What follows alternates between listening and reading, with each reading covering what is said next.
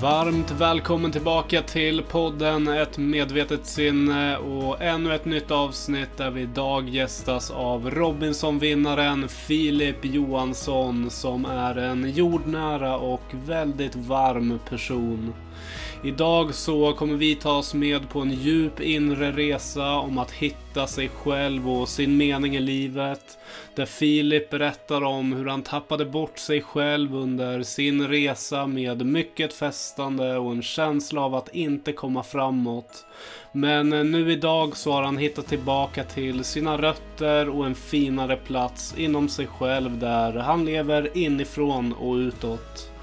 Livet går upp och ned och vi pratar om att hantera dalarna samt konsumtion, minimalism, begär, valmöjligheter och att bryta sig fri från press och förväntningar i livet där vi ser över alla människors kamper i livet och hur man kan leva utifrån ett mer medvetet och fritt sinne. Vi pratar också om det sociala och hur man kan få ett mer socialt liv genom uppmuntran och tacksamhet till andra. Och där kommer vi även in på näthat, hantering och bemötande av kritik. Det här är ett avsnitt att verkligen lyssna in noga på då både jag och Filip öppnar upp oss kring djupa, meningsfulla samtal om livet i sin helhet. Och jag hoppas att du som lyssnar vill följa, gilla och dela dina tankar kring avsnittet efteråt. Och jag önskar dig en riktigt god lyssning. Varmt, varmt välkommen till dagens avsnitt, Filip Johansson. Ja, men tack så mycket. Det, jag, tycker det, jag är glad att du eh, no, reachade out till mig och nådde ut och ville prata lite och eh, ja, på något sätt för att få komma hit och vara med dig ändå. Mm. Eh. Ja, det känns så otroligt fint att ha dig här. Jag har ju, jag har ju följt dig sedan Robinson. Eh, låter det som att jag har stalkat dig, men jag, jag, jag, har i alla fall eh, fått en inblick av vem du är. Du verkar vara en väldigt jordnära människa och det är ju alldeles fantastiskt för den här podden, tänker jag. Jo, men alltså Alltså, alltså livet är, alltså, generellt sett, jag tyckte det var intressant, eh, ditt tema med, e, egentligen, med, med allting du håller på med. Och så där. Nu har inte jag forskat allt för mycket och lyssnat för, eh, på det. Jag försökte göra lite sådär, men, men eh, jag tycker någonstans att eh, de sakerna du pratar om och, och ligger väldigt, som ligger, verkar ligga dig nära hjärtat gör ju det för mig med. Och det handlar ju mycket om det här egna personliga resor inom de här ämnena av att eh, det är inte alltid så lätt att, att leva i den här världen och veta exakt vad man vill få ut av livet. Mm. Uh, och, och, och, generellt sett har jag alltid sökt hela min väg med att på något sätt uh, få ut det mesta men även göra insatser för att hur kan jag liksom påverka mitt liv men samtidigt utgå ifrån syftet egentligen vad kan jag hjälpa andra som mest eh, i någon form, alltså från, från det minsta till det största. Så det är väl det som jag eh, generellt sett, en liten filosofi kan man väl kalla det på, typ, på ett sätt och lever efter. Mm. Eh, och det har ju lite med, och i slutändan så kommer det sen att leda till någonstans att jag på kanske konstiga kriterier egentligen sökte in till Robinson bland annat. Liksom. Mm. Ja, men det är väl också passande tänker jag utifrån den livsstil du har haft innan också och den filosofi du lever efter.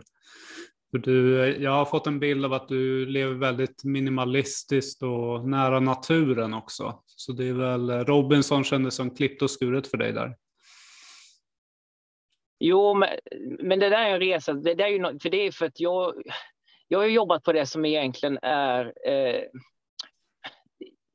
det, det, här är ju egentligen det enklaste man kan göra i livet egentligen, men det är så svårt att leva efter det och det är att man jag har jobbat efter att verkligen få vara lite mer... Oj, kom det någon här? Eh, jag jobbar helt enkelt för att man ska få vara sig själv alltså inom sociala konturer. Då. Alltså, vad är det du vill uppnå? Vem vill du vara? Och såna här grejer. Och det är, det är jättesvårt egentligen att komma till en bit där man verkligen vågar leva fullt ut med att eh, det är den här personen jag är. Mm och så därför att man blir så mycket påverkad av samhället runt omkring. Alltså det är alltså med media, med ens vänner, med ens föräldrar. Alltså både på gott och ont så formar ju världen oss. Ja. Och jag har också haft min beskärda del att vara blivit påverkade. Jag brukar faktiskt ibland säga till folk att eh, verkligen både på gott och ont så har ju mina föräldrar sedan jag föddes på något sätt påverkat mig. Alltså både på det positiva och negativa eh, sättet. Då. Och det här säger jag inte att vara elak mot dem, men det är att jag blir präglad för att våra föräldrar eh, och kanske familj kommer ju bli de som blir våra första hjältar i livet då. Mm. Eh, och sen har inte vi, och jag kommer att känna att jag var lyckligt lottad egentligen att vara född på en eh, lantbruksgård i djupaste Småland och kommer på ett sätt ha, att ha en fantastisk upplevelse. Men det kommer att prägla mig för framtiden ändå utefter de erfarenheterna jag upplever där. Eh, mm. Med att växa upp då. Det är att jag upplevde aldrig livet på en lantbruksgård som att det var bara eh, en glamour och att allting gick bra. Alltså för någonstans där så börjar det också liksom knakla här med livet. Alltså, eh, mina föräldrar och jag, jag har fyra syskon. Vi blev en ganska stark familj snabbt att hjälpa och ta hand om gården för att det gick inte så bra ekonomiskt för oss. För att det var de här stora variablerna, att livet går vidare och när man är ung och barn förstår man inte kanske eh, pengars värde och eh, varför man behöver ha det ens överhuvudtaget för att överleva och varför det inte kan fungera och gå framåt jättebra. För min uppväxt kommer att präglas lite av ekonomiska svårigheter inom familjen men samtidigt en stark gemenskap och eh, det finns någon form av eh, livsfilosofi där som generellt sett är, är, väldigt vacker men samtidigt kommer jag att vilja ta mig från den också då för att jag växer ju upp med alltså föräldrar som lever i eh, arbetarklassamhället att du ska eh, jobba i 40 år och eh, hitta det här röda huset på landet och den här enkelheten alltså och eh, du ska skaffa familj tidigt och det, det, det, är så oftast ditt liv kommer att, eh, eller ska vara egentligen. Skaffa en utbildning snabbt och bli någonting inom det då. och det kommer att påverka mig på det sättet att jag kommer att vilja söka mig utåt efter att uh, upptäcka någonting nytt då. Mm.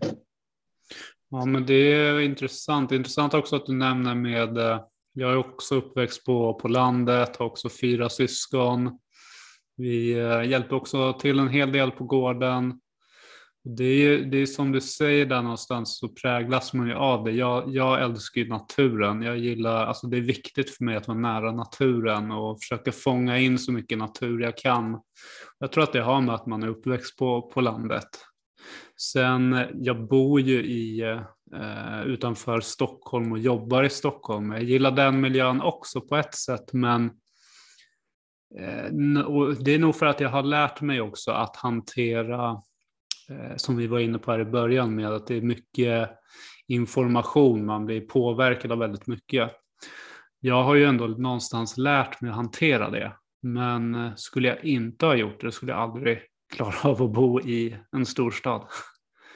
Oh ja. Nej, jag håller ju, alltså, allt det där förstår jag ju mig på håller med. Alltså för, det, det, det där med att jag blev tacksam uppväxten, men samtidigt ville jag ju söka mig till något nytt. Så jag har ju bott väldigt mycket i, stora städer. Jag har ju bott bland annat i eh, Vancouver eh, och Oslo. Det är väl de stora städerna egentligen som jag har bott i och arbetat inom då.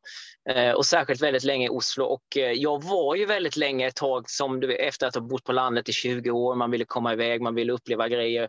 Man ville se hur det är att leva lite Vice City-livet eller vad man ska kalla det. Leva lite schysst nu liksom. Nu har vi tillgång till eh, barer, bio, bowling Eh, och coola gäng samt väldigt många aktiviteter. Och det här kommer ju också på något sätt... Eh, I början är det väldigt som, precis som när man kommer in i... Det är som ett nytt förhållande alltid. Det kommer in och det är glamour, det är väldigt, man blir lite nykär, det är spännande. Men någonstans på vägen där så kommer jag tyvärr tappa mig själv lite i det här, vad det var jag verkligen ville uppnå i livet. För att jag Eh, i de här sammanhangen, för jag, jag, har faktiskt hävdat att det är ganska tufft att växa upp i en stadsmiljö och det är tufft att eh, söka det här, för alla söker vi ändå bekräftelse på något sätt, man vill passa in. Eh, och jag upplevt att det, det, där formatet att passa in var tuffare än vad jag trodde i stora städer, vilket ibland fick mig att eh, eh kanske göra lite fel val i livet. Eh, eller det gjorde jag ju i princip, och får få mig att må eh, lite sämre i livet, eller, eller ganska dåligt faktiskt. Då. Och det är det här när du nämnde den minimalistiska delen tanken med det kommer ju någonstans när jag lever i de här sammanhangen att jag vill söka mig tillbaks till mina rötter. Jag vill söka mig tillbaks till det jag hade när jag växte upp och var, hade lite enklare. Liksom. För att jag tror ju verkligen att ju, vi försvårar väldigt mycket våra liv, gör vi. och i en storstad tror jag att det är väldigt lätt hänt att man slinter lite och får eh, och kommer lite fel i livet med det man själv ville uppnå, då, att vara sig själv. Då. Mm. Och de målen man hade blir då lite mer så här, mm, ja, vad tog de vägen? Då? Man tappade dem någonstans på vägen. Eh, och det handlar egentligen helt enkelt om de här grejerna. Man, man försöker passa in, man försöker liksom skapa sig kanske någon form av karriär. Man kanske söker efter att man vill ha lite högre eh, löneutveckling. Man söker kanske att man vill träffa en eh, en partner eller på olika sätt och man vill ha ett ganska spännande gäng att hänga och umgås med. Dem. Men eh, det svåra för min del i alla fall när jag bodde en stad så var det att jag tappade bort helt och hållet vad det var jag ville egentligen få ut av livet. Mm. Vad var det som gjorde då att du tappade bort det? Var det all på, alltså påverkan av, det var för mycket saker som hände runt dig eller hur, hur kommer det sig att du tappade liksom din grund? Ja, men det är för att jag, jag har en, man, man går ju i, i gymnasiet, sen slutar man den och så tänker man allting ska bli... Man, man är så exalterad när man gör det. Eh, alltså man är 19 år precis, går ut och sådär. Men eh, man, man får ju verkligheten i ansiktet verkligen som alltså en, en hockeypuck rakt i nyllet eller som jag fick höra tidigare om någon. Mm. Och man, man, försöker ju på något sätt i början, alltså jag sökte många vägar i början med att etablera mig innan, typ ska studera lite, hoppade på lite. Jag, kom, jag var ju nyexaminerad från gymnasiet 2009 när den här husmarknadsbubblan kom ut. Ju, Eh, så att det var inte heller så lätt liksom att söka jobb om man skulle ta sabbatsår. Eh, så då vet jag att någonstans där början kom jag att hoppa på två utbildningar för att vilja bli någonting, men jag kände att jag inte trivdes med dem. Och någonstans så kom jag sen eh, få något form av jobb inom lager, industri och sådär börja plocka eh, varor på hyllor. Jag kommer att söka mig ut och resa ganska mycket i Asien som backpacker. Det var kultur. Vi hade med det då, vi hade Leonardo Capos film eh, The Beach som kom ut. Det var spännande. Det var det var det här livet, liksom, så, så levde man via det att man eh, åkte ut och reste, kom hem, jobbade på industri. Det här kommer få mig att ta mig till Oslo för att eh, få ännu bättre liksom, förhållanden runt omkring mig. Eh, men när det gäller då, ah, nice, jag kan börja tjäna liksom, lite större pengar där. Jag kanske kan få leva det här eh, stadslivet och eh, du träffar väldigt många människor och sakta men säkert så kommer, för min del var så, så när jag får ta, jag kommer in, du börjar jobba, eh, åren går, det blir ett, det blir två, du skulle kanske bara vara ett år sa du, men det blir tre. Och plötsligt har du kommit där med att du, du har varit där i tre år. Eh, vilka är dina närmsta vänner? Jo, det är de här vi, vi varje fredagkväll så går vi ut och eh, tänker dricka ganska mycket alkohol, det är mycket after works, det är mycket det här grejen då att eh, jag känner ju någonstans att de människorna runt omkring mig börjar verkligen prägla av den personen jag börjar bli. Eh, jag kommer ihåg att när jag började snusa, jag började ta så här, cigg på paus efter jobbet. Du vet, så här, när jag bara skulle ha en. Så att jag började ju liksom gå ifrån den här uh, resan av drömmen när jag var uh, ung på gården. 19 år, kom ut i världen och vips. Eh, så någonstans där blev jag 25 vet jag och kände att nej, jag har blivit helt liksom, in, involverad i den här världen. Jag är inte hälsosam längre och mina aktiviteter är inte så spännande och människorna jag umgås med är egentligen inte, eh, den krassa sanningen, de är inte så bra för mig. Eh, och när jag pratade med de här liksom typ om hälsa och eh, eh att man kanske skulle börja leva med och göra någonting vettigt liksom, eh, och komma, istället för bara resa, Eh, Eh, så var, kände jag mig väldigt att det var många som inte förstod mig. Det jag tyckte var tufft med det här jobbet, särskilt i, i storstad som Oslo, var ju också att ens arbete blir ändå eh, någon form av, eh, alltså det blir någon stamp på en, eller vad det heter, en sån här stämpel av vad för slags eh, person det är. Alltså, må många dömer en jättefort ganska mycket för det jobbet man har. Då. Och jag, jag fick tyvärr en bild när jag levde i en storstad, var svensk eh, i Norge, att man blev lite dömd på det här sättet och att folk faktiskt såg ner lite på en eh, för att åren gick och man blev kvar. Liksom genererade bra pengar på kontot. Jag tjänade jättebra. Eh, för jag utvecklade mig och jobbade lite med mina kabelindustri och sådana grejer. Fick tyngre ansvar och sånt där. Men, men någonstans kommer jag tyvärr via den här ohälsosamma relationen som kom med, med eh, mycket alkohol och festande kommer jag faktiskt tyvärr tappa mig själv i form av att jag förstör mycket av mina relationer runt omkring. Jag hade någon tjej då, det gick inte heller så bra. Och det är ju relationen till eh, mitt arbete, till alkohol, till de här människorna som faktiskt inte är generellt så bra för mig. Jag, jag tycker på något, eh, alltid om dem. De är spännande, de är coola. Eh, de är, eh, och, men jag vet inte idag hur, hur, hur, hur jag kan... Jag umgås inte så jättemycket med dem på den tiden just nu och har inte så mycket kontakt faktiskt. Eh, för att det var den här biten att det här, det här blev inte jag i slutändan. Eh, och för min del är det att när jag kommer till 25, det blir en milstolpe i form av att nej men gud, nu, det gick alltså en fem, sex år och nu blir det 25 liksom, och du har inte förverkligat ett dugg av dina drömmar. Och du har rest, eh, i, alltså det kan låta jättespännande för jag reste jättemycket som backpacker och sånt under den tiden. Alltså jag åkte ju jobb och backpacker, man jobbar kont med kontrakt och sånt där. Eh, men, men det, det, alltså någonstans, vi söker efter det här människan att bli lite mer fulländade, att ha något syfte, något mål, någonting som är värt eh, att leva för. Liksom. Och, och där kommer jag tappa mig själv i form av också att de här resorna jag gjorde, blev inte de här eh, jätte-euforiska upplevelserna som jag hade hoppats på. För det var tyvärr lite också där att det fortsatte där man drar till Thailand, KPP Island, man blir kvar en månad, du festar, du drar vidare till Kambodja, du blir, eh, hamnar på Korong Island, du blir kvar där en månad, du festar ganska mycket. Eh, och, eh, så hela tiden följer egentligen den här balansen av en ganska ohälsosam livsstil och de här upplevelserna blir inte så stora. Eh, och i och med att någonstans min relation gick i krasch så började du söka efter det här eh, med att hitta då i en annan eh, människa liksom någon form av grej. Då liksom. Så jag började ju liksom söka mig ut och eh, dejta en, en, en hel del kvinnor det blir väldigt lösaktigt och det kommer tyvärr leda till att det här kan ju inte bli mitt största kall i livet alltså. Alltså att det är det här med att jag åker ut och eh, exploaterar, jag ser världen och jag gör alla de här grejerna men i slutändan så upplever jag ingenting. Jag upplever ingenting i min vardag egentligen där jag bor i Oslo. Jag upplever inte egentligen någonting när jag åker på andra sidan jorden. Jag gör ju i princip samma sak. Jag byter ut betonghusen mot palmer istället och det, och det känns bra. Men jag kommer ingen vart. Det blir nästan ja, frågan lite den här, en, en lite djup fråga då kanske, liksom vart eh, du nämner att du inte kommer någonstans, den känslan lite, man är på väg någonstans. Så frågan är väl lite då, så här, vart var du på väg? Eh, alltså just då skulle jag säga att jag var på väg eh, in mot eh, någon form av eh, alltså mörka avgrunder. Då, för jag mådde faktiskt riktigt dåligt den här perioden. gjorde jag. Eh, mm. Och Det är lite så här med att man, man har så mycket drömmar och hopp att allting skulle bli bra. Det var därför jag var eh, ville, var så viktigt att nämna det här med gymnasiet. För jag minns den känslan, hur glad jag var att få slippa skolan, komma ut och få se världen. Eh, och, men någonstans, och jag var så öppen efter att vilja träffa människor och att vilja liksom dras med i dem. För att jag, när jag var yngre så var jag inte den bästa personen av att socialisera mig. Jag kände mig ganska mycket utanför generellt sett och jag tror det kanske präglades sen barndomen då när vi pratar om eh, föräldrarnas ekonomiska svårigheter.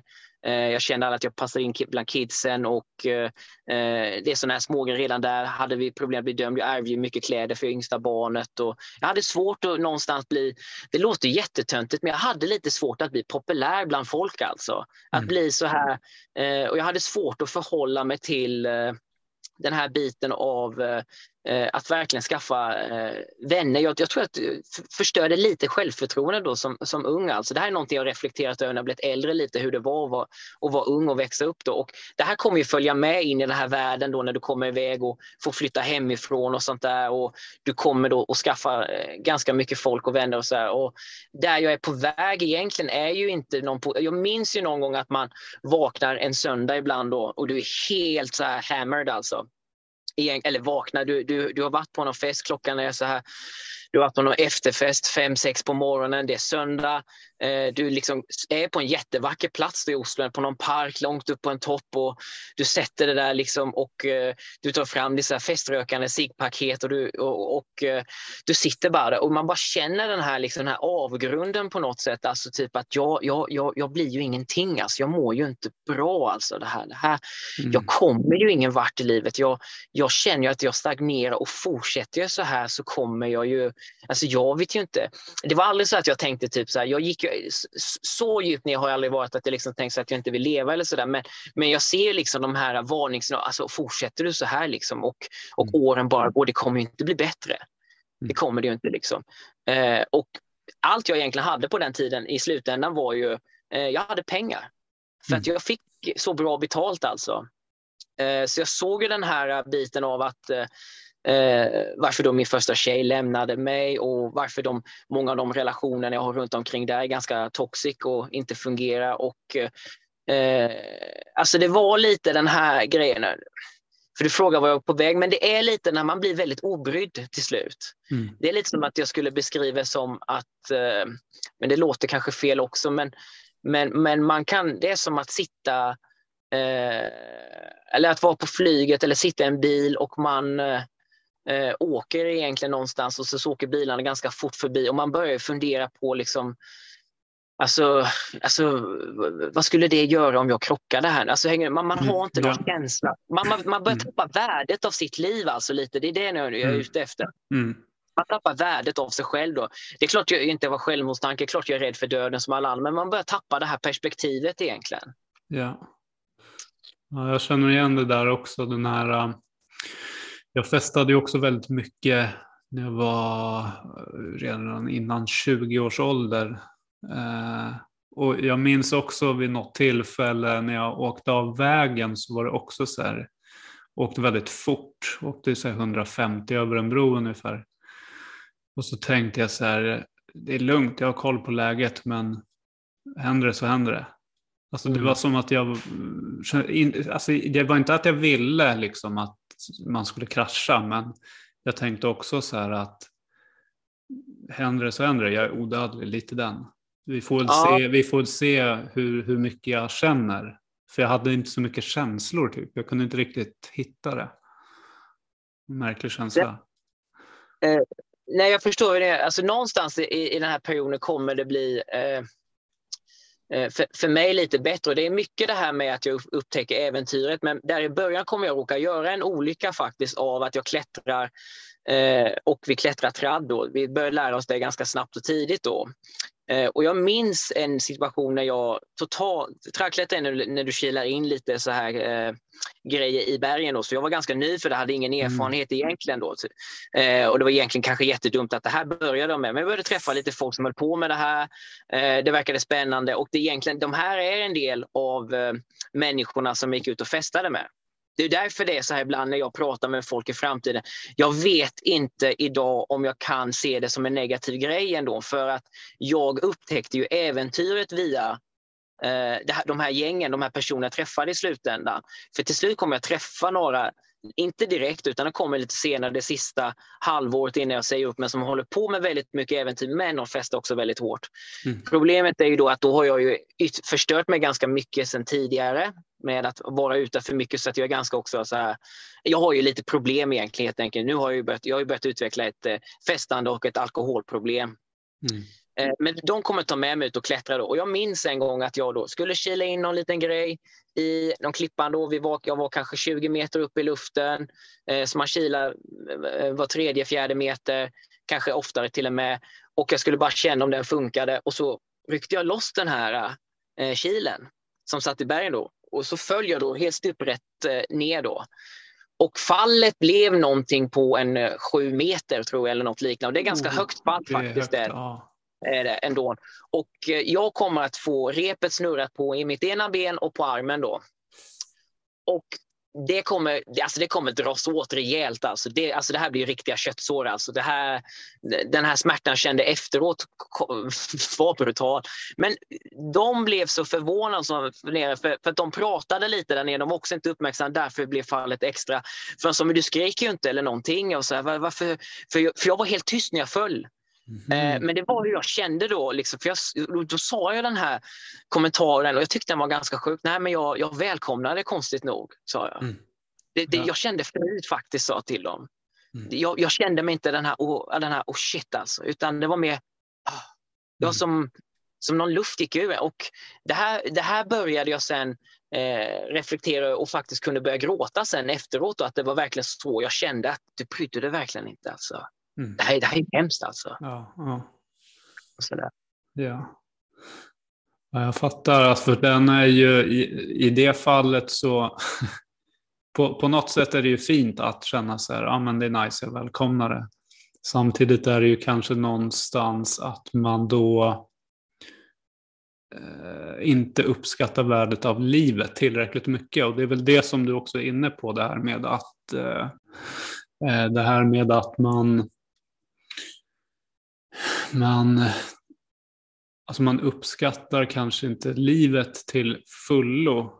Och sen så att du, du letade ju efter någon mening i det här du visste ju någonstans att du var ute på, på hal is. Att, du gjorde, att det inte var rätt för dig att vara ute och festa och vara ute och söka runt så mycket. Samtidigt som det kanske var rätt just då, tänker jag också.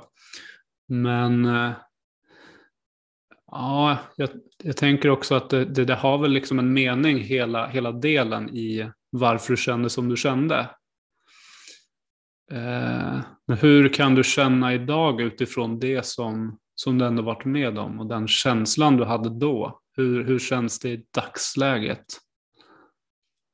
Eh, jo, men alltså, I dagsläget mår jag ju mycket, mycket, mycket bättre. Alltså, jag har det väldigt bra eh, generellt sett i livet. För att någonstans har jag tagit mig från allt det här och sen mycket mer jobbat med det. Eh, den här mer filosofin som, som du var inne på när, vi nämnde, när du nämnde att jag har blivit mer minimalistisk. Jag har börjat toppa, eh, droppa det här med karriär och, och eh, framförallt att eh, det handlar inte om att tjäna pengar längre. Och ju mer jag har faktiskt tagit bort lite av, eller inte tagit bort, men ju mer jag försöker mm, mindre tänka på eh, vad kan världen ge mig och jag behöver bli mer, vad kan jag erbjuda världen istället? Vad kan jag ge tillbaks? Det där har ju fått mig att må mycket bättre så idag mår jag ju egentligen helt, helt fantastiskt på, på många sätt. Liksom. Men, mm. men att, att, alltså det här med att må lite dåligt också och ha lite obalans i kroppen och själen, alltså, det är ju en naturlig känsla också, är något jag kommit fram med. Så att jag kan ju inte sitta här eh, som 32-åring och säga att det alltid är på topp hela tiden, för det är det ju inte. Eh, men vi behöver inte se den här känslan som någonting dåligt utan mycket av det där är att jag har lärt mig mer. Det handlar mer hur jag reagerar på den där känslan när jag känner som jag gör ändå. Eh, och inte alls tycker saker och ting eh, och, det går min väg eller att, det, att du av någon okänd anledning vaknar upp och har den känslan ibland. Liksom. Mm. och det är inte så lätt att förklara för hur man tacklar en sån känsla, men lite är ju så att det handlar om hur du reagerar på det som, eh, ja, man får väl gå upp, ta, så här, det låter jätteenkelt, men det, man tar en kaffe, man försöker liksom vara tacksam för det man har och alltså man jobbar hela tiden med sin emotionella plan just då. Mm. Men, men jag mår ju bra, alltså det har ju gått, mitt liv har egentligen gått de senaste fem åren i alla fall, eh, ganska spikrakt uppåt. Eh, eller vi, vi, kan se oss lite som en stock market egentligen, men som alltid ah, ja. lite. Så, så alltså, så att jag går ju framåt. Mm. Gör jag. Där har du ju också så här, man vet kanske inte alltid varför vissa saker sker förrän efter. Oh ja. Lite den. Eh, den, den är också viktig att liksom eh, det är ungefär det du berättar om. Men, och jag tänkte också på, jag nämnde till en vän här om, om dagen, det här med just om man mår dåligt. Eh, som du är inne på, det här med hur ska man tackla det. Den kanske inte alltid är den lättaste.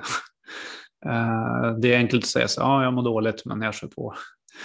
Eh, jag har någonstans börjat tänkt så att om, om jag mår dåligt så blir jag glad av det. Alltså förstår mm. du på, på ett djupare plan ja. att så här, ah, jag, känner mig då, jag, jag, känner av känslan och den är fin att jag har. Som du, som du nämner där. Uh, det skulle, ja, det skulle vara intressant att liksom gå in på den och se vad tror du att man liksom hur, hur kan man känna av den jobbiga känslan men ändå acceptera den med någon form av kärlek? Oh ja, alltså man, alltså man, ska, man ska ju välkomna den ändå. Det är ju det det handlar om. Och det, det är den här kärleken, att du ska vara tacksam. Alltså har, man, har, man, har man gått igenom att man någon gång verkligen alltså ibland sökt igen, att det funnits de här tillfällen som vi har pratat om, när man inte kände någonting, så ska man egentligen vara glad att jag verkligen känner någonting. För att du har ju börjat värdera livet på ett sätt.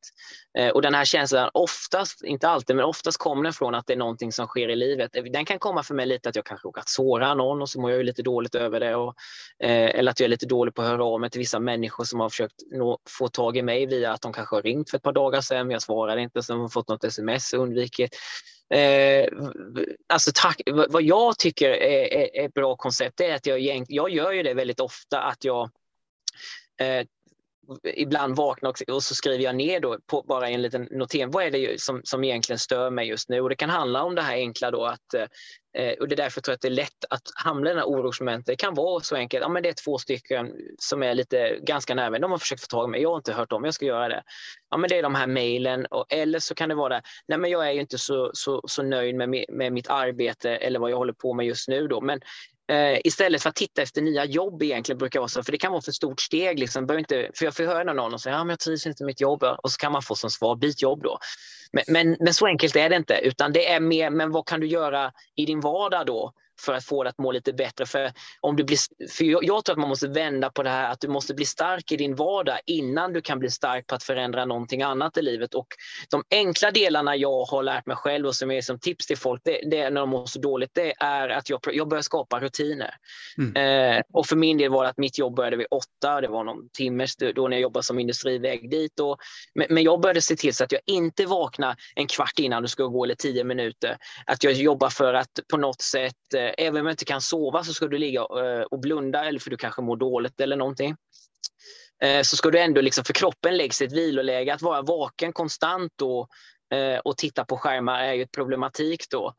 Och i den här formen så kan det vara vissa som kan må så då att man vrider sig, men alltså då brukar jag verkligen, man får ju hitta sina egna vägar. För min del har det hjälpt att ha en, en, en liten lugnande röst i bakgrunden då, mm. av någon format. Alltså det ska vara lite mer det här eh, breathe, eh, alltså någon form av andningsformatgrej. Att de, alltså, eh, det finns ju sådana här, på engelska då vet jag, jag inte hittat dem på svenska, men som är mycket för sleep and anxiety och sådana här grejer. Då. Mm. Eh, och sakta men säkert, eh, för det handlar ju om att få ordning på lite sömn, få ordning på lite, och säg att du inte orkar träna, du, du, du, man, man, tycker det är så jobbigt, men jag har alltid varit då, men gå ut och ta en promenad. Jag vet att det, det låter hårt, men du kommer märka att om du går liksom, och får in det i ett system då, för det här la jag in i mitt system, att när jag kommer, hur trött jag är från jobbet, jag ska gå ut och gå i en park en halvtimme, 45 minuter. Jag ska ut och röra på mig lite. Eh, och nu gick det ju ganska bra för mig, som jag sa, att jag tjänar ganska bra med pengar, för jag började med lite andra enkla grejer som typ att lägg tid på dig själv. Det här får mm. inte låta att jag det för yttre, men vet, man har ju skägg, gå till en barberare. Mm. Eh, om du har lite ekonomi för det liksom, och eh, alltså våga unna dig lite grejer mm. och gör det för din skull istället. Eh, och så där. Jag gick fikade väldigt ofta själv på söndagar. Då också gick ut och tog en fika ändå. Och så där. Det här kommer sig att man kanske har lite pengar, för ibland när man mår dåligt så tenderar ju tyvärr man ha lite ont om pengar med. Mm, mm. Det är ju ett problem. liksom. Ja, Men man hitta de här grejerna som ger glädje i, i gratis, eh, sånt som inte kostar så mycket. Precis, precis. Ja, men du är inne på det väldigt mycket bra, för mycket saker kan man ju också göra gratis som är glädjande. Det här med enkelheten med eh, rutin innan sömn, att dra på någonting som gör att det lugnar en. Det här med att skriva ner vad du har ångest över eller mår dåligt över. Det här med att jag har inte hört av mig till mina vänner som har ringt och sökt mig eller det här borde jag ta tag i och så skriver man ner det. Så man har en liten to-do-list. Man skriver ner lite saker man är tacksam över. Och så allting behöver ju inte heller kosta. Så det är, och den delen är också eh, tänker intressant i och med kanske blir lite sidospår, men jag tänker just den här att leva minimalistiskt och att man kanske inte har så mycket pengar. Vi går ju in i en sån tid lite nu där vi har levt i en konsumtionsvärld under en lång tid här där man konsumerar på eh, alldeles för hög fart i många delar. Och eh, nu går vi in i en inflation där eh, pengarna kanske inte kommer räcka till på samma sätt för väldigt många. Och där är väl också då intressant, du som ändå har levt minimalist på resande fot, även fast du har haft pengar via ditt jobb och så, så har du ändå kunnat hantera det minimalistiskt. Då. Har du något tips där på liksom hur, hur kan man, jag vet, det är inte fel att konsumera, men jag tänker ändå så här, hur kan man bryta sig fri från att konsumera för mycket och mer bli minimalistisk och tacksam för det man har? Använda det man har. Eh, Eh, hur, om man vill gå ett, ett, väg av att bli lite mer eh, minimalistisk och sådär. Alltså en del som är väldigt noga, eller noga, men vad jag tycker är väldigt viktigt, det var att jag fick höra väldigt mycket att eh, någon tyckte inte att man skulle ha någon form av, jag kommer knappt på vad det heter på svenska, för jag, det var en konversation på engelska, men attached, att man inte skulle ha någon, någon känsla för föremål sa de. Men jag höll inte med dem då eh, i den konversationen, för de tyckte ju då att eh, på, på, det sättet att, ha, att eh, du ska inte ha några känslor för du ska vara beredd att kunna förlora allting och sådär. Men jag var ute efter istället då att det är jättefint egentligen ibland att kunna skapa små känslor tyckte jag till något föremål som typ jag skaffade faktiskt en penna i trä som man kunde byta bläck för. Eh, det här förstod jag inte riktigt där och då vad det var det gjorde då, men det var det här som faktiskt, den här lilla bläckpennan i trä förändrade ju mig, för jag köpte ju hela tiden ny bläck som jag kunde fylla på. Jag skaffade inte fler massa engångspennor i huset och hade, nu är det bara pennor jag pratar om, men det, det är lite av filosofin med att jag fick en relation och tyckte den här pennan var fin och ville använda den. Så, så en grej att gå lite mer mot det här hållet att vara minimalistisk, det är att skapa en form av känsla till dina grejer du har, att du faktiskt bryr dig om de sakerna du införskaffade ändå.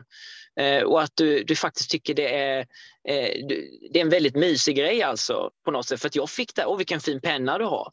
Mm. Ja, ja så, jättefin alltså. Så här, jag var ju glad till och med när de var det, för den hade en, en djupare mening och där började nog ett steg i form av det här att verkligen våga ha en liten känsla till Sen är det här, du ska inte bli ledsen för jag har förlorat den pennan tyvärr nu. Mm. Jag varit lite ledsen faktiskt då. Mm. Den var med mig länge. Jag förstår. Jag men, men jag sa dem, jag släppte det ganska fort. Då får jag skaffa en ny. Då. Den var med ganska länge och jag glömde den på eh, någon form av, eh, jag vet faktiskt inte, men, men jag varit så här, den, förhoppningsvis är den i någon annans ägo nu. Och mm. den också har det. Men, men, det var ett steg, liksom att gå lite så här, alltså de andra stegen är ju att man måste, så man, att man måste släppa lite det här, ja, det här jag vill ha-begäret samtidigt. Mm. Eh, låter jätteenkelt, men det är lite det att fundera på om du verkligen behöver eh, dina grejer och om du verkligen eh, och om det handlar om känslan då för, på ett sätt. Det här är också en grej jag, jag lärde mig ändå, typ att när jag var yngre gillade att spela tv-spel mycket. Mm. Saknar att bli lite äldre sådär.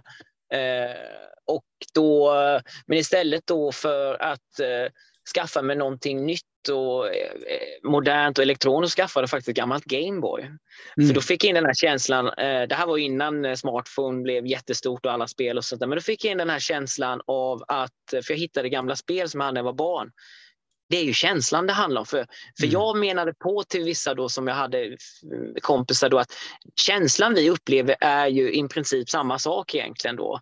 Eh, om du skaffar en stor tv och eh, dina nya moderna PS4 eller PS5 som är ute nu eh, och vad du än spelar för modernt spel och jag sitter med mitt lilla Gameboy. Vi upplever ju samma känslor egentligen. Mm. Eh, fast mitt är ett mycket mindre format och inte större än en telefon då. Mm.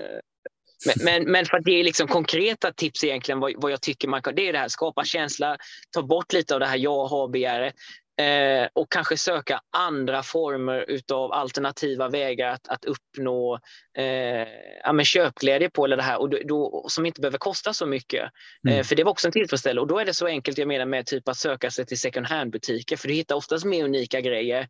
Eh, du köper någonting som den här tröjan jag har på mig nu, den, den vet inte Eh, den är någon brun eh, fin liten Indiana Jones-tröja då. Ja, den passar perfekt. Det är perfekt höstjacka, eh, hösttröja. Ser väldigt mysig ut jättemysig.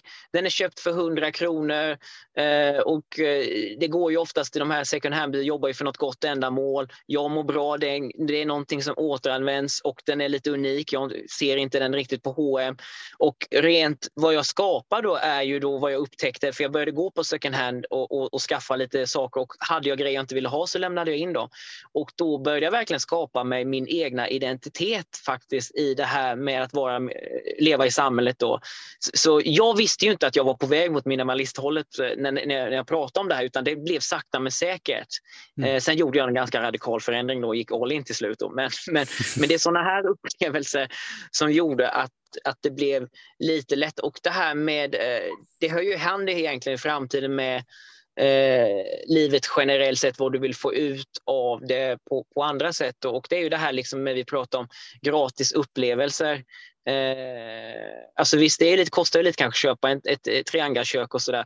Men jag har tipsat det till många ändå, liksom, när ni har fått in det här lilla eh, gasolköket eller, och sådär, då kan ni faktiskt gå till, eh, om man bor i städer, för jag är väldigt mycket inne på att, att, att hur man får ett, faktiskt ett friluftsliv i städer. Det har varit en av mina stora drivkrafter ibland att prata om det och att eh, alltså ge tips till folk, för jag har så många som bor där. Och en grej är ju verkligen att ta ni ut på, till någon form av park, det kanske finns i närheten, ni kanske inte behöver lämna stan ens. Det kanske finns en hamn där, för ni kanske är i närheten, kanske hittar någon liten strand.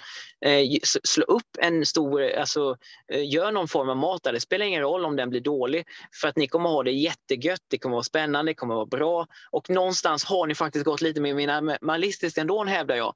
För ni går inte ut med eh, alltså på någon kanske för dyr restaurang och lever över er budget mm. där och då. Mm. Eh, så i slutändan, har, det är väl de här grejerna jag tycker har varit väldigt givande för mig. Eh, och det radikala jag menar var att jag gjorde mig av med jättemycket grejer för att börja om i livet och gjorde en, en resa på, på grund av det. Liksom. Jag, jag gav upp. Eh, det var lite det här när jag mådde som sämst. Jag började mm, plocka bort saker i mitt liv. Då. Jag började plocka bort bilen. Jag började plocka bort allt det här. Liksom. Mm. Eh, så att i princip så att jag in, eh, kanske bara hade min, back, min backpack kvar. Då, för jag tänkte att jag måste ta mig härifrån Oslo och börja om med livet någonstans. Eh, och det är det jag menar med radikalt och dit kanske inte alla kommer att kunna gå eller vill gå. Men det är lite jobbigt att samla på sig grejer upptäckte jag. Mm. Eh, för man samlar på sig för mycket grejer och när man har för mycket grejer det blir ett kaos då.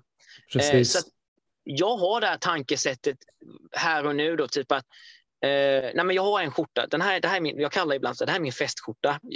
För så ofta går jag inte på fest alltså. Mm. Så det är lugnt. Det, det här är min festskjorta. Det här är mina träningskläder. Jag har kanske två uppsättningar om jag vill träna en, två dagar i rad. Och, eh, oftast har jag faktiskt bara en och en halv ungefär. Mm. Men du förstår principen. Alltså jag, ja. Man kan ha en eller två träningskläder. För, för, för, så mycket nytt behöver du inte ha egentligen. Mm. Eh, I det formatet. Du behöver inte ha för många t-shirtar och plagg och shorts eller vad det är man använder. Eh, så att, eh, och det blir också i allting, det här är mina vandringskläder, det här är mina, eh, det här är lite mer vardagssnyggt. Så att jag har ju byggt och gett nästan mina jag har ju på något sätt alltså skapat rutiner bland kläder och det, de grejer jag äger och har. Liksom, med. Och det här fick mig att bli lite smått modeintresserad med. Mm. Jättespännande. för så kan man också bli minimalister, för då blir så här, okej, okay, för jag börjar googla sådana här grejer och fråga folk vilka färger passar med varandra. Så börjar jag mm. upptäcka vilka färger jag inte borde köpa för att de blir mer eh, stängda då. Eh, av att jag inte kan använda till andra kläder. För att på så här sättet så kan jag gå runt nu på de kläder jag har och se lite annorlunda ut och jag har väldigt mycket mindre. Och det här ger ju någon form av eufori att jag har mycket mindre, jag kan mm. gå runt på det. Folk kommer till slut notera att du verkar ha rätt mycket samma grej. Ja, men jag behöver inte mer. Mm och sådär. Och det, ja, så det, det... Nej, men du är inne på någonting väldigt bra där som du säger också med att eh, alltså, jag tror väldigt många samlar ju på sig, eller alla gör väl i princip det. Man samlar på sig saker under året så har man ett förråd och så har man eh, två förråd och så har man alldeles för mycket prylar. Eh, jag känner igen det själv. Jag har mitt förråd där uppe som står med, fullt med lådor. Eh, framförallt mycket kläder. Märkligt mm. nog att jag inte, jag kan inte göra mig av med dem. Jag skulle ju bara kunna, jag har inte använt dem på så här tio år. Eh, två, tre lådor som står där uppe. Men det är nå, någonstans ligger de i, som ett minne för mig. Så här, ja, men det här var jag då, för tio år sedan. Men jag kommer aldrig använda dem. Så det är egentligen jättedumt att de ligger där och tar upp plats. När de kan komma till användning för någon annan. Eh, och där är väl lite den här attachment som du pratar om kanske. Att jag känner en attachment till det på ett positivt sätt. Men samtidigt behöver inte ha allt. Det jag skulle i alla fall komma till är ju just den här som du är inne på. Man optimerar ju väldigt mycket. Om man har mindre saker så lär man sig, låter det som, att optimera det man har. Att man inte som om man har mycket kläder, så jag går upp och så ska jag välja kläder. Ja, passar den här byxan till den här tröjan eller hur ska jag göra nu? Man spenderar massa tid och tänka på hur man ska se ut och sådär. Men har man mindre prylar så har man ju ett färdigt kit som du är inne på. Då, mm. då går inte tankeverkstan dit utan då lever man ju mer. Man får ju mer tid till det viktiga tänker jag. Oh ja, alltså det, det, här, det här är precis den här man upplever ibland ganska mycket som jag tror de flesta känner igen sig igen om man går in på några streamingtjänster som Netflix och, eh, och, och, det finns för mycket utbud. Så det finns så mycket utbud så du kan inte välja. Man sitter där och vill se en film men man tycker plötsligt tycker man ingen verkar bra. Men det finns så mycket som helst egentligen. Mm. Men du, du får den här problematiken med för mycket utbud ibland, att du, du kan inte välja. Och jag tror att det generellt sett tyvärr finns någonstans i vår natur och människan att vi har levt mycket enklare förr i tiden och att vi har börjat komplicera och jag tror att det lyser igenom i vårt vardagsliv när det gäller kläder och val av film och eh, kanske även val av restaurang. Och jag tror att det är det här som sen skapar pressen med val av karriär och jobb och allting. Då, för att det finns så mycket valmöjligheter så man, man klarar inte av att processa det här på något sätt och bryta ner det. Det är någonting jag trott på ganska länge ändå, att så mm. kan det mm. vara. Ja, jag, jag tror du är inne på helt rätt där. Också den här jämförelsen kommer nog därifrån också, att man säger, men du har ju den här kläderna, du jobbar med det här. Vem mm. är jag? Man jämför sig väldigt mycket. Och man kanske någonstans känner att man passar in att jobba som vi säger städerska som kanske många ser som att det är lågt betalt och kanske inte det bästa jobbet. Men någon kanske har som en dröm att jobba som städerska som älskar att städa och se att det blir rent och fint. Och samtidigt känner pressen av att nej men alla andra tycker ju att jag borde göra det här den här mm. jämförelsen kommer direkt då. Att jag borde ha de här kläderna, jag borde göra så här, för det har ju alla andra. Eh, jag håller med dig i det. Jag tycker det var intressant att du nämnde städerska, för det låg med. Precis innan Robinson så faktiskt jobbade jag som någon form av städerska. Det är mm. inte alla som riktigt känner till det, men, men jag hade gjort eh, Ja, men jag, när jag blev äventyrsguide så har jag lyckats få göra jättemånga coola grejer och vara tacksam mot det. Det, det är egentligen en kort story där. Men, men, någonstans där precis innan Robinson så visste jag inte riktigt vad jag ville göra av livet. Bla bla, och då hittade jag ett jobb där det var lite att få städa lite vildmarkskamper och, och byta eh, lakan och sådana här, alltså i stugor och allting. Och jag tog det jobbet ändå. Många faktiskt, faktiskt undrade, va? Men du har ju allt det här, de här för, för jag har jobbat ganska mycket som, i ledande positioner inom det här guiden. Nej, men jag kände för det här nu liksom. Det, sa jag. Jag ville, jag ville gå tillbaka lite till rötterna och inte fokusera på gäster och våld för mig själv. Och sen så tyckte jag någonstans, eh, då fick, för det dök upp, jag tyckte det verkade spännande ändå, sa till dem, att, att faktiskt städa lite stugor ändå och gå tillbaks till de här rötterna. Och det här handlar ju egentligen om, eh, också med liksom det här med, som, som är viktigt, som jag sökt i livet för att må lite bättre, att försöka sätta sig in i andra skor och jobba med det. Och varför jag tycker det var så kul att du nämnde var för att jag mådde faktiskt väldigt bra av att jobba med det där ändå. Mm. Eh, och faktiskt, men det var då jag också insåg att vara städerska är ett tufft jobb. Eh, och det, är det, här, det är de här upplevelserna jag fått av det här. Liksom att det är, för, för man, jag tror att, mm, ja, nu ska vi inte glida för ämnet för mycket, men det kan vara, jag har en bild av att man kan ibland se ner på det jobbet väldigt mycket, men jag, jag kanske själv har gjort det faktiskt. Mm. Till och med. Så, så mycket får jag nog säga ändå, att jag, jag troligen har gjort det, för annars är jag för för änglalik om jag säger att jag aldrig har gjort det. Liksom. Mm. Men, men, men, jag fick bara den här känslan, det är tufft alltså. Det är svårt alltså. Det är inte så lätt alltså. Man tänker att det ska vara en dans på rosor alltså. Och det är väldigt positivt också i den här bemärkelsen av, när pratat må bra, att verkligen kunna se alla, allas människors på ett sätt eh, eh, kamp i livet. Att, att kanske få eh, någon form av levebröd och inte se ner på folk. För det här kommer automatiskt skapa att du mår lite bättre av att du förstår på något sätt att du inte är ensam och att alla har vi det tufft på, fast på olika sätt. Ja, ja men verkligen. Jag håller med dig. Jag jobbade själv med eh, en sommarsäsong med park, eh, park och trädgård, tror jag det hette. Så man, man plockade skräp på gator och så planterade man blommor och fixade i trädgårdar och sånt där.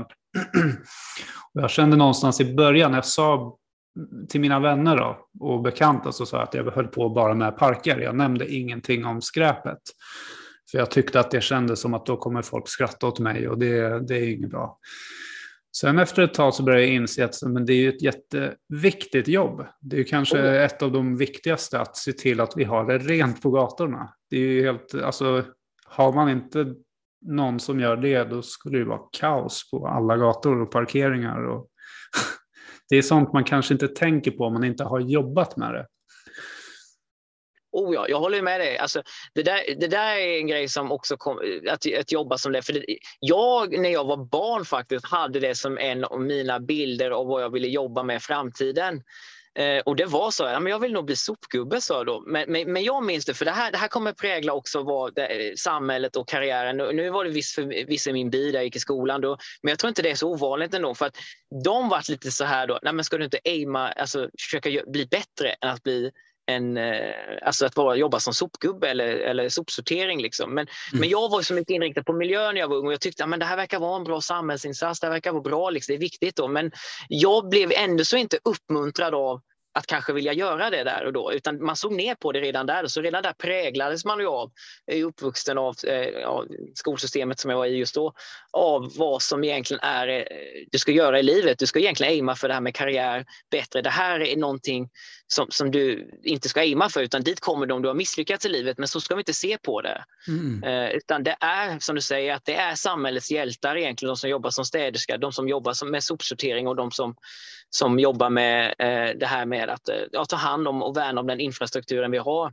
allt det här, har ju, om man pratar om att man själv ska må bra, det är att se de här människorna, se de som är i de här yrkena. För att eh, jag tar gärna ögonkontakt med människor om jag går förbi. Alltså, skulle det vara i det här form som vi pratar om, sopgubbar, då kan, och vi, då kan, kan jag hälsa och jag kan, kan ibland till och med säga, ah, ta, eh, eller man säger hej och sen kanske de bara, ah, tjena. Så här, och, ja, men, alltså, och då kan jag bara stanna. Jag kan råka bara göra sån här. Ibland var jag lite osäker på det här, för jag är osäker att bli mött, för, och, typ att de ska ta det som att jag säger något dåligt eller sarkastiskt fantastiskt då.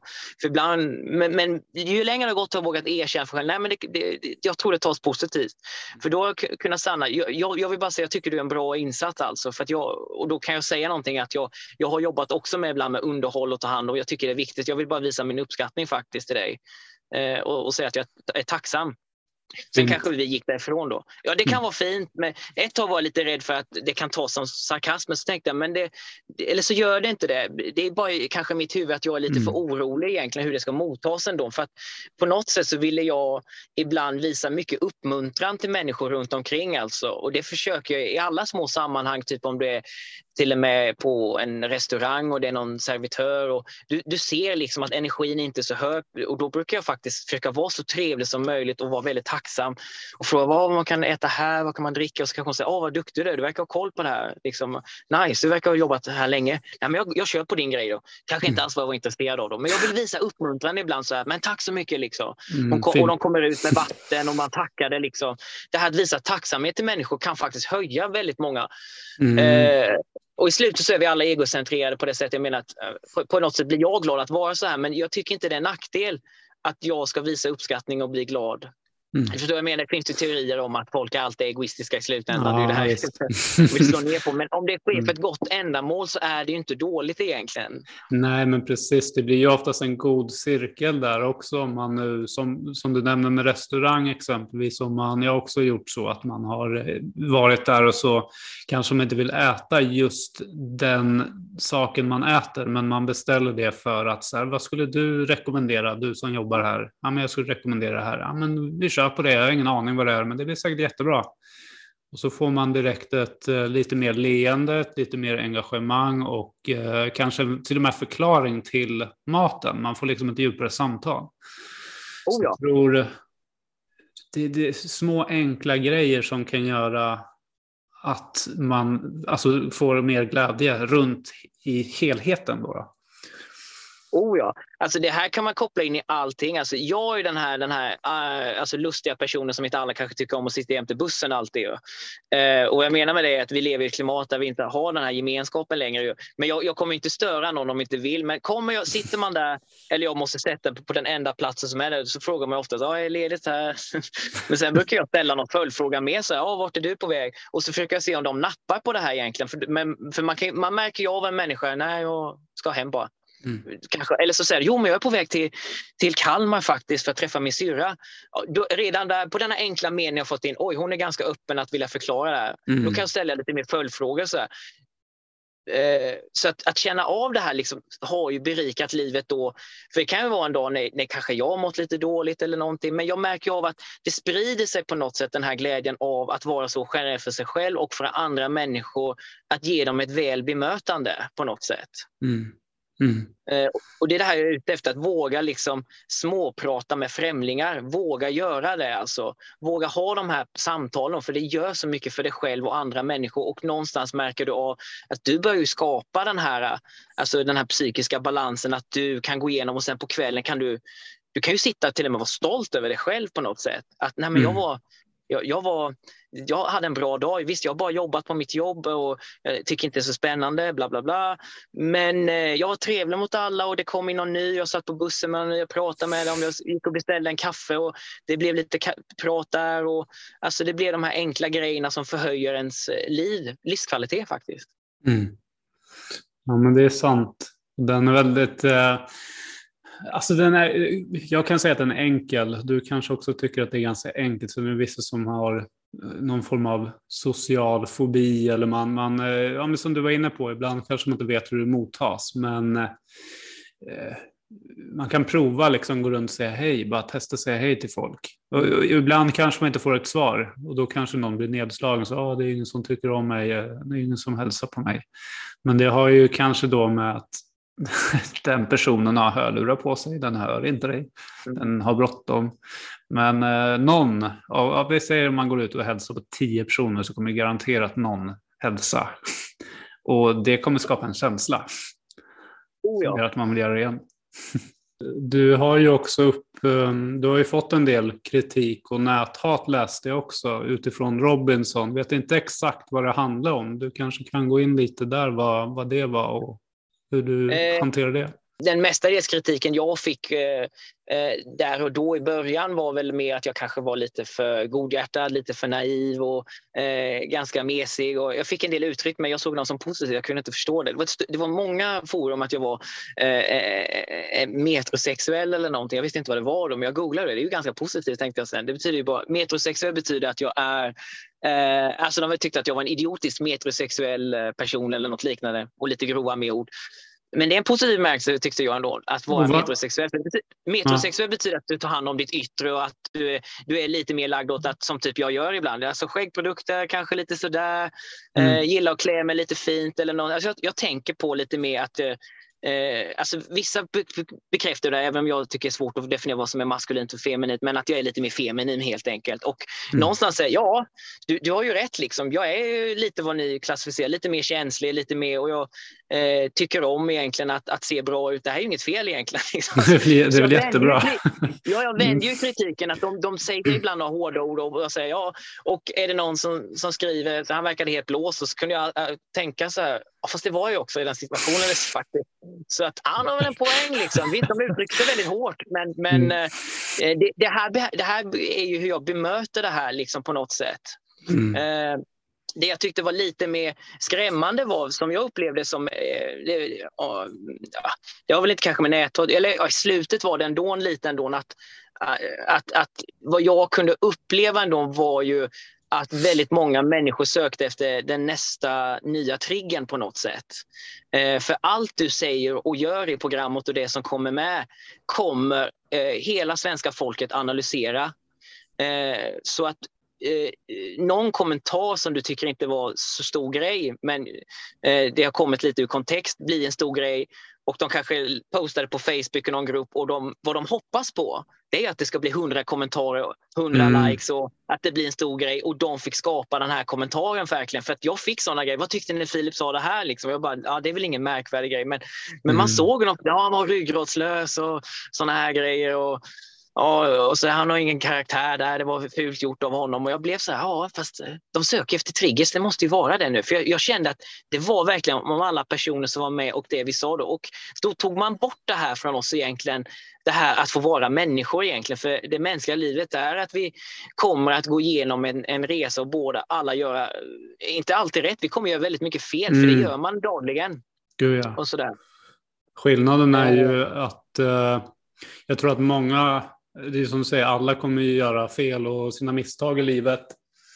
Skillnaden var väl att du eh, syntes i tv, att du var en offentlig person. Du, eh, och då blir det ju då blir det ju ett helt annat forum. Då blir det helt plötsligt nästan okej okay att skriva om dig för att du är offentlig. Oh ja. Den är lite lustig, för du är fortfarande, du, du är fortfarande den fantastiska människan bakom Robinson, bakom tvn, bakom det offentliga. Eh, men jag tror många missar, eller typ glömmer bort det. Men på något sätt så i kändisskapet så har du ju såklart så blir du mer uppmärksammad på stan. Du känns ändå väldigt neutral i, i oavsett vilken roll du har. Du har ju sett liksom, du har jobbat med att städa, du har jobbat på högre position, du har jobbat med högre lön, du har jobbat ut, eller du har inte jobbat och inte haft lön, du har varit på resande fot och du har liksom testat på många delar. Så det har nog med att du också själv kanske har vetskapen av helheten väldigt, du har sett så mycket. Du har en mm. större bild där i ditt ja. bemötande. Ja, men tack så mycket.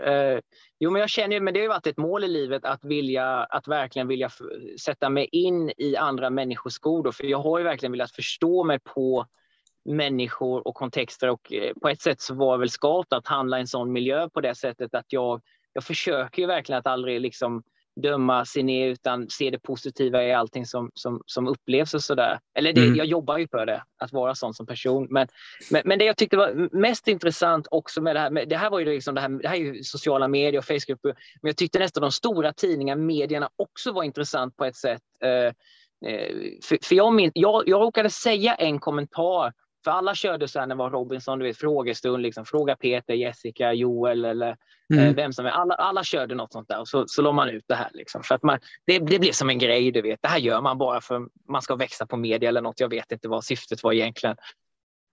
Och, och någonstans fick jag ju så här konstiga frågor då, men jag tänkte först var så jag ska svara på alla frågor liksom. Och jag sa någonting i början och det sjuka är att det här kommer att följa mig från början till slut faktiskt. Eh, nu vet jag inte vad det här kanske har med, med, med temat hälsa men, men det blev väldigt speciellt på det sättet för att det var, att de, det var någon som frågade liksom om, om, om folk behövde, jag vet inte om du läste den, men eh, onanerade ni på Robinson? Så var det en sån här konstig fråga. Mm. Och så svarade jag med skämtsamt så här, nej men, men, men eh, vi skojade ganska mycket om att eh, man, om det någon gång man ska göra något sånt där så gör man det kanske i viktpåse för då får man egen tid eller någonting. Mm.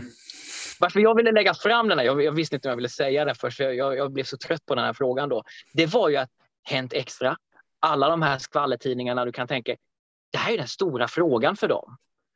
Har du gjort det? Vadå? Nej, men du har ju pratat om det. Va? När då? Ja, men i det här, de plockade ut den här eh, lilla då, kommentaren som är någon sån här Instagramflöde och, och la in Filip bekräftade här och Sen är det någon annan som säger att vi var lite mer nakna, så de började samla på sig en story här. Då. Mm. in i det sista, när det liksom hade vunnit, så var det här en fråga som till och med Aftonbladet och Expressen ställde.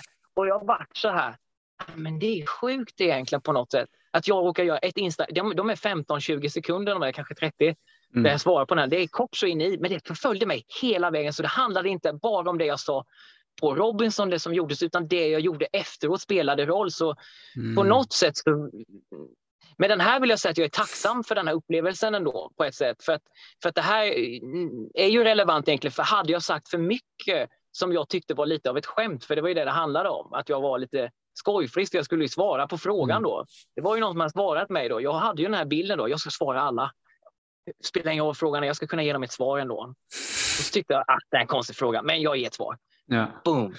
Var det, var, det. var det så att du onanerade i biktbåset då?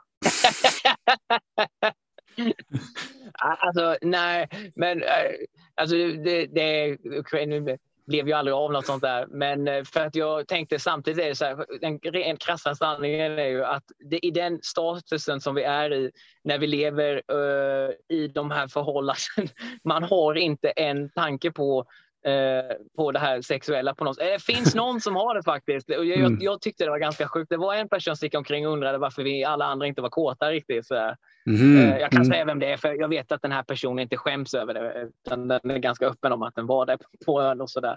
Och ja. var, var, var, faktiskt en ganska underbar människa att vara med. Liksom. Och sådär.